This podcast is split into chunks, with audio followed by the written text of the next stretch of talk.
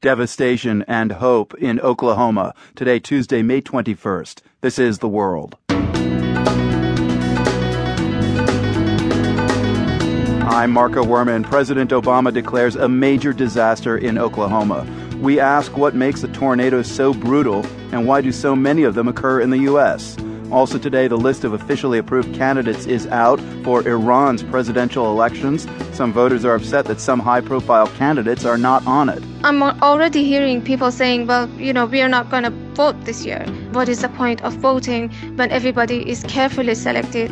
This is not a healthy race. Plus, a hacker helps to crowdsource radiation levels in and around the crippled Fukushima nuclear plant in Japan. So I got out a few of my devices and put together a monitor and opened a Twitter account and started tweeting my readings. PRI's The World is supported by Medtronic, now accepting nominations for the Bakken Invitation, a global celebration of patients helped by medical technology who make a difference in their communities.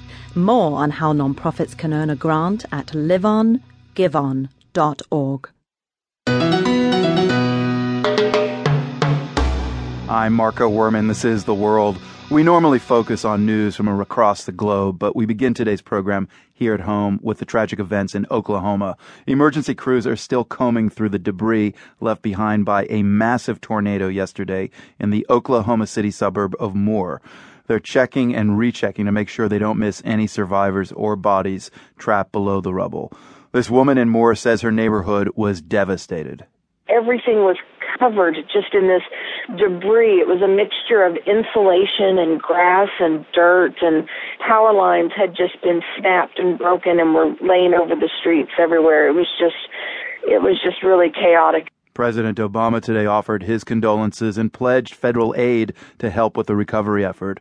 Harold Brooks is a research meteorologist for the National Severe Storms Laboratories in Norman, Oklahoma. He says tornadoes are constantly on people's minds in Oklahoma.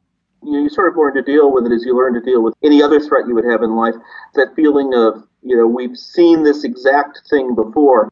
Oklahoma, along with Texas and Kansas, I mean, this is where most of the country's tornadoes hit.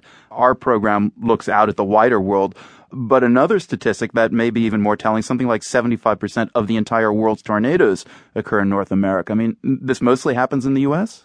If you look at a map of the world, what you see in the central part of the U.S. is when the winds are out of the south, they're come, they're bringing air from over the Gulf of Mexico. So there's our warm moist air that we want to have for tornadoes. And the winds aloft coming out of the west means it's coming from over the Rocky Mountains. And the, bringing an air mass over a wide, high range of mountains is the best way to make it relatively dry and cold aloft. And so there's no place else on the planet that combines those geographic features in the same way. So this is the place where most of the strongest and violent tornadoes occur. Now, the F scale that measures forces of tornadoes, it's named for the late meteorologist Ted Fujita.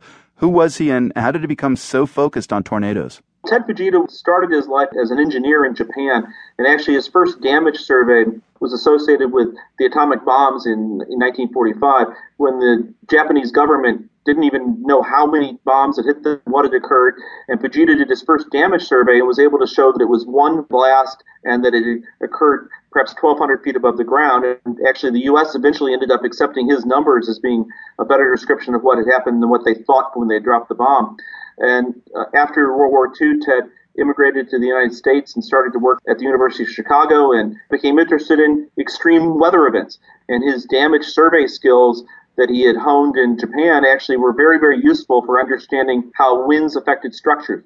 And he just started working on that in the 1950s and developed the Fujita scale by the early 1970s, and it was adopted by the National Weather Service in the mid to late 1970s. And what does Ted Fujita's gauge, the Fujita scale, actually measure? It's basically looking and saying, okay, what was the worst thing that this tornado did, and then use that to guess what the winds were. How were tornadoes measured before Fujita? Uh, before Fujita, tornadoes were measured as tornadoes. They really weren't measured in any way. Harold, there is debate right now, in fact, as to how strong the tornado was that hit Moore, whether it was an F4. Where does that discussion sit right now? There are about 15 people out doing detailed damage surveys. The Weather Service was able to estimate that it was a at least F4 yesterday, just based on on some of the video we were able to see on television. And Harold, I mean, given what you said earlier, just how uh, tight.